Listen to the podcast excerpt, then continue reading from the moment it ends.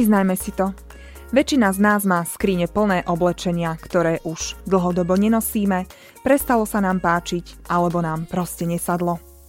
O tom, ako sa zodpovedne stavať k móde, ako zaviesť prvky udržateľnosti do našich šatníkov, ale aj o tom, čo je to swap, bude naša dnešná talk show Aj toto je Bystrica. So mnou, teda s Dianou Javorčíkovou. Za Tomášom Naďom, organizátorom Swapov v Banskej Bystrici, som sa vybrala do komunitného centra 365 Lab v Lázovnej ulici.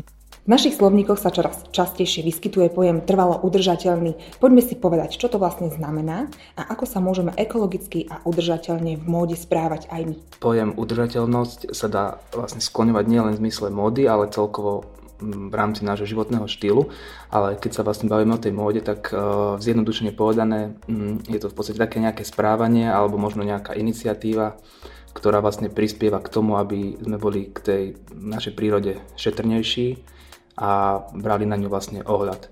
Ľudia sa v dnešnej dobe veľmi často stretávajú aj s takými pre nich e, ťažko pochopiteľnými pojmami, ako je vegánska móda, slow fashion. Skús nám porozprávať niečo viac aj o týchto pojmoch. Áno, my sme vlastne vraveli o, o tej udržateľnosti. O, skúsim to tak veľmi jednoducho teda uh, vysvetliť, lebo máme tu vlastne viacero rovín. Jedna sa možno venuje um, tým pracovným podmienkam a to, aby tí pracovníci, ktorí vlastne pracujú v tom priemysle, boli dobre ohodnotení.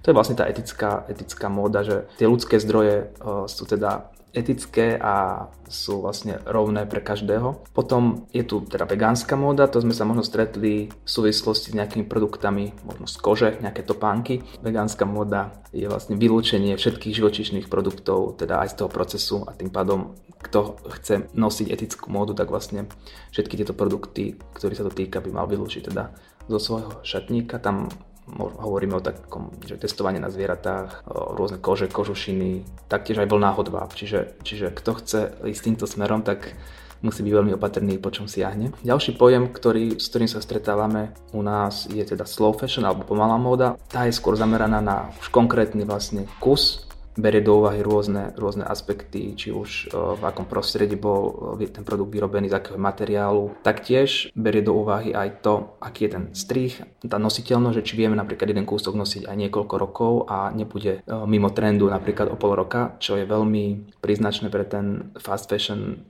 segment, že kúpime si jedno tričko v bežnom reťazci a o pol roka ho už nechceme nosiť, lebo už prišla do módy iná farba, čiže produkty, ktoré spadajú do tej kategórie slow fashion, môžu byť napríklad nejaké dizajnerské kúsky, možno kúsky vyrobené na mieru. No a ak by sme ešte chceli možno to vysvetliť tú držateľnú módu, tak myslím si, že pre každého to vlastne môže znamenať, znamenať niečo iné. Je to skôr taký ten, ten prístup udržateľný. Má samozrejme asi, asi viac spätý s tým, s tým prostredím a vstupujú vlastne do hry rôzne pesticídy pri, pri farbení oblečenia a tak. Čiže, ale zase na druhej strane aj to, že koľko, koľko to oblečenie za nami príde, že ak má prísť pre, pre, cez celú planetu, z Indie, z Bangladežu, tak to veľmi nie je udržateľné. Oblečenie sa stalo mm. lacným a ľahko dostupným, za čo naša planéta platí veľkú daň. Skús nám vysvetliť, akú konkrétnu záťaž znamená pre životné prostredie masová výroba oblečenia. Áno, hovorí sa, že modný priemysel eh, patrí medzi najšpinavšie. Je to pravda. Nie je teraz podstatné, či je to najšpinavšie alebo je v prvej peťke. Proste tvorí obrovskú záťaž a má veľmi negatívny vplyv na našu prírodu. Každý rok eh, na svet pribudne okolo 80 až 100 miliard kusov oblečenia. Minulý rok bol v tomto ponímaní ešte horší, hovorí sa až o 150 miliardách kusov. Ak by sme sa na to pozreli možno detálnejšie, tak len pri výrobe 1 kg bavlny minieme okolo 7 až 30 tisíc litrov vody. Napríklad, aby sa vyrobili jedny rifle, je potrebné, aby pretieklo 8 tisíc litrov vody a na jedno tričko až 2,5 tisíc litrov vody. Keď si predstavíme, koľko máme tých e, tričiek a riflí v šatníku, alebo koľko sme ich už za život použili, vyhodili, kúpili a premeníme to na celý svet, je na 7 miliard plus minus, tak je to obrovské množstvo čo do počtu oblečenia aj do počtu a objemu spotrebovanej vody či iných vlastne energetických zdrojov. Zaujímavá informácia je ešte aj tá, že za posledných 20 rokov nakupujeme 4 krát viac oblečenia, ale nosíme ho vlastne o polovicu menej a to je dosť taký odstrašujúci moment, že, že sa vlastne správame aj k tým kusom oblečenia dosť nezodpovedne a tým pádom aj k tej ľudskej práci, ktorá za týmto jedným kusom oblečenia stojí. Taký nezanedbateľný moment je, že títo ľudia asi nie sú celkom výhodne platení. Áno, to je, to je v podstate asi jedna z najpálčivejších otázok a respektíve tém. Tento vlastne módny priemysel je obrovský biznis. Točí sa tam strašne veľa miliárd dolárov, eur, čohokoľvek. No a je veľmi jednoduché mať na prvom mieste zárobok ako taký a myslieť pritom na ten dopad, na tú, na tú prírodu pri tej výrobe. Čiže z toho sa odvíja aj to, že veľké modné reťazce zamestnávajú vlastne ľudí v tých menej rozvinutých regiónoch na svete a sú platení fakt, že mizerne a častokrát robia vo veľmi zlých, zlých podmienkach. Čiže to sa bavíme, že majú fakt, že niekoľko dolárov za deň a bavíme sa o, niekoľko desiatok dolárov za mesiac. Čiže na druhej strane pre týchto ľudí je to živobytie a nevedia si predstaviť vlastne bez tejto práce svoj život. O, jedia alebo žijú z ruky do úst. Takže m, má to v podstate také dve stránky, že na jednej strane nechceme podporovať ten, ten rýchly, tú rýchlu módu, ale na strane druhej, keby sme ju dajme tomu nepodporovali, tak títo no, vlastne ľudia nemajú, nemajú čo robiť a nemajú čo, čo jesť. A o čo by sa mal každý z nás pokúsiť je, že mm, o tejto téme určite hovoriť, hovoriť a keď príde vlastne nalámanie chleba, tak trošku si pozrieť možno tie značky, ako fungujú, kde to vyrábajú, z akých zdrojov pochádzajú tie látky a aký majú prístup k svojim vlastne zamestnancom a tak. Je to akože dlhý proces, ale nejakým tlakom vlastne aj zo strany verejnosti na tie modné reťazce, tak skôr či neskôr určite tá zmena príde a v podstate sa to deje aj teraz. Rozprávame sa o trvalo udržateľnej móde a výmene oblečenia s mojim dnešným hostom Tomášom Naďom. Tomáš, niektoré modné značky zaviedli kolekcie z recyklovaných plastov. Ako to funguje? Tento prístup je, myslím si, že veľmi teraz taký aj moderný a populárny. Trošku odbočím od, vlastne od módy a zjednoduším to. V oceáne vlastne pláva kopec plastov, to už bolo dlho plné médiá, vznikli, vznikol vlastne plastový, plastový kontinent. No a je veľa iniciatív, veľa značiek po svete, ktoré chce tieto plasty jednak vlastne zbierať a potom následne vyrábať z nich nejaké, nejaké produkty, či už sú to nejaké krabičky alebo nejaké, nejaké iné, iné produkty. A jedným z tých produktov sú určite aj nejaké modné kúsky. Napríklad, môžem povedať vlastne aj na sebe príklad. Ja som si nedávno kúpil rúbsak, ktorý má zvršok vyrobený z, vlastne z recyklovateľných plastov. Funguje to asi tak, že ten plast sa vlastne vie rozložiť na, na úplné vlákna, mikrovlákna a z nich v podstate zjednodušene povedané sa dá vlastne spraviť tá, tá nejaká látka. Nadmernému nakupovaniu bez rozmyslu praje paradoxne aj momentálna situácia, keď sú obchody zatvorené. Človek totiž pri nakupovaní cez e-shop častokrát prekročí svoje stanovené hranice a kúpi toho viac ako v kamenných obchodoch. Dokonca si myslím, že mnohí majú v online nakupovaní istú psychohygienu. Existuje viacero možností, ako zostať trendy a nakupovať a pritom myslieť na životné prostredie. Ako na to? Veľmi populárnou možnosťou a zároveň aj veľmi vzrastajúcim trendom eh, je vlastne nákup z druhej ruky, tzv. second handoch. On, oni tu už vlastne nejakú dobu boli, ale v podstate aj nejakou osvetou a výmenou generácie a možno aj tá vzdelanosť, že tie, dost, tie informácie sú už oveľa viac dostupné ako pred 20 rokmi vďaka, vďaka internetu, tak uh, začína sa, dá sa povedať, aj masovo nakupovať v týchto second handoch či už sú to nejaké fyzické obchody kamenné, ale aj, aj prostredníctvom rôznych online platformiem. A je to určite super spôsob, ako si jednak vymeniť čatník, dopriať si teda ten nový kúsok, ako je spomínaná tá, tá psychohygiena a byť pritom udržateľný alebo myslieť na ten, na ten dopad na to životné prostredie. A je to asi taký, taký fenomén u mladých ľudí, ktorí chcú byť vlastne častokrát videní v tých nových, nových kúskoch častokrát im to možno ani nedovoluje peňaženka si stále zaobstarávať drahšie udržateľné kúsky, napríklad aj od slovenských dizajnerov, ktoré sú o čosi drahšie ako v bežných reťazcoch u tých fast fashion, ale na druhej strane sú, sú fajn v tom, že ten výrobný proces je úplne iný. A tento second hand je vlastne tento problém, problém vyriešiť, že sa vieme fakt za pár eur dostať k značkovým, značkovým veciam. Po pesničke sme späť s mojim dnešným hostom Tomášom Naďom. Rozprávame sa o trvalo udržateľnej mode, recyklovaní oblečenia a svape. Tomáš, poďme teda k svapu.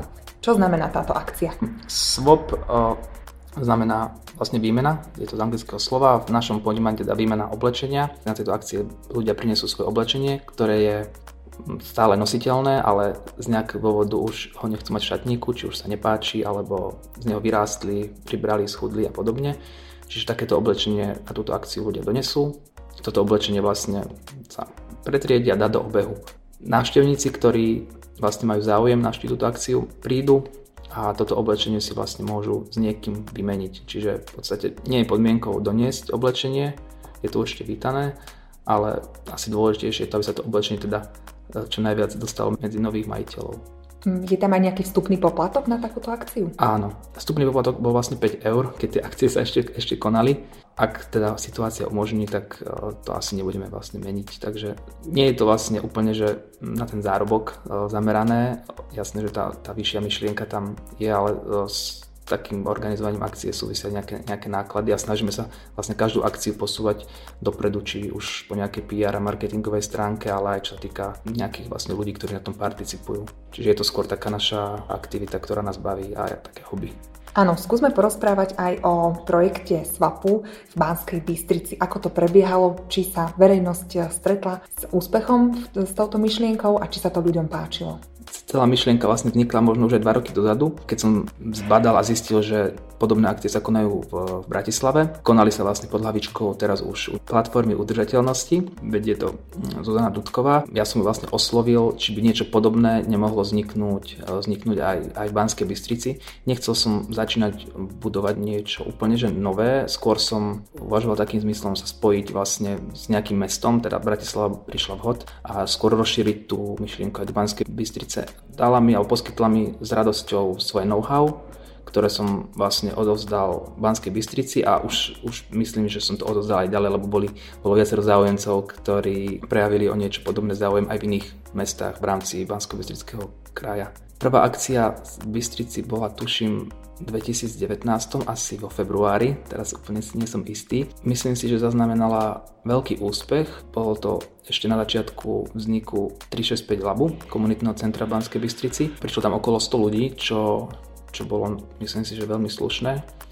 A, a v podstate v nejakom podobnom duchu sa to nieslo počas roka 2019, kde boli asi ešte ďalšie 3 spopy No a počas roku 2020 tam, tam nám veľmi situácia neprijala, tam sa tuším uskutočnil len jeden, jeden swap, ale, ale bol tiež veľmi úspešný. Rozprávame sa o trvalo udržateľnej móde a výmene oblečenia s mojim dnešným hostom Tomášom Naďom. Ty si spomínal, že je dôležité, aby e, ľudia nosili na výmenu oblečenia, na swapy, e, zachovale alebo povedzme naozaj kúsky, ktoré sú vo veľmi dobrom stave. Je to naozaj pravda, alebo môžeš tomu povedať viac, e, na čo by si ľudia mali dávať pozor? Také nepísané pravidlo je, že by to mali byť kúsky, ktoré by sme chceli podarovať najlepšiemu kamarátovi, čiže takto by sme k tomu mali pristúpiť. Nie je fakt dôležitá e, kvantita, ale tá, tá kvalita, že tie kúsky by mali byť fakt čo najkvalitnejšie a možno by som tak vyzval ľudí, že netreba sa toho vlastne báť, že sa vzdáme nejakého obľúbeného kúsku, lebo keď uh, takto podobne bude uvažovať uh, väčšina tých návštevníkov, že fakt sú tie najkvalitnejšie veci, tak sa uh, môžu všetci dostať fakt, že super kúskom. Môžeme ešte povedať takú zaujímavosť, že priemerne sa na takýchto akciách vyzbieralo nejakých 400 až 500 kg oblečenia. Tých 75% sa vlastne vrátilo do obehu, čo je celkom také zaujímavé. Akým spôsobom sa ľudia vtedy o vás dozvedeli a alebo spýtam sa inak, ako sa o vás môžu dozvedieť teraz? Vznikla facebooková skupina na slovo Banská Bystrica, taktiež e, facebooková stránka, kde v podstate aj teraz v týchto časoch, kedy sa stôp už dosť dlho neorganizoval, tak stále vlastne ľudia objavujú skupinu aj, aj vlastne stránku facebookovú. Taktiež sme mali v spriateľných médiách nejaké, nejaké výstupy, takže to nám pomohlo dostať túto vlastne myšlienku medzi čo najväčšiu masou ľudí Áno, ty si už sám spomenul, že masovým podujatiam momentálna situácia vôbec nepraje. Ako je teda tomu so SWOPom v Banskej Bystrici v roku 2021? Ťažko aj niečo plánovať, takže necháme to tak otvorené. Uvažovali sme aj na rôznymi alternatívami, mm, či už online a tak, ale vzhľadom k tomu, že tá akcia, že sme ju brali ako takú aj spoločenskú udalosť, nemalo by to, to svoje čaro, takže budeme asi trpezliví a možno to leto bude prajné, tak uvidíme. No budem rozhodne e, držať palce. Je podľa teba dôležitejšie sledovať práve to pozadie jednotlivých modných značiek alebo naopak zredukovať nakupovanie úplne? No, ide to asi v ruka v ruke, že keď už teda nejaký kúsok potrebujeme, ten dôvod nemusíme rozoberať, poriadne si to rozmyslieť, že či ten kúsok naozaj potrebujeme, alebo ho máme doma v inom otení 5 krát a keď už teda ak ho ideme kúpiť, tak myslieť, myslieť vlastne na, na tie rôzne aspekty tej konkrétnej možno značky a ak sa dá, tak e, siahnuť buď po nejakom peknom second hand kúsku, vintage kúsku, alebo, alebo podporiť možno nejakého lokálneho teda dizajnéra a, alebo vyberať si teda ten kúsok tak, aby, aby bol teda v súlade s tou nejakou udržateľnosťou. Mojím dnešným hostom bol Tomáš Nať, vďaka ktorému sa aj v Banskej Bystrici budeme môcť tešiť na akcie výmen oblečenia. Ak ste si dnešnú reláciu nestihli vypočuť celú, jej reprízu prinesieme opäť v piatok do poludnia od 10. No a o týždeň, v sobotu v tom istom čase, sa na vás opäť teším v premiérovom vydaní talk show Aj toto je Bystrica. Príjemný deň aj pri počúvaní BBFM rádia vám praje Diana Javorčíková.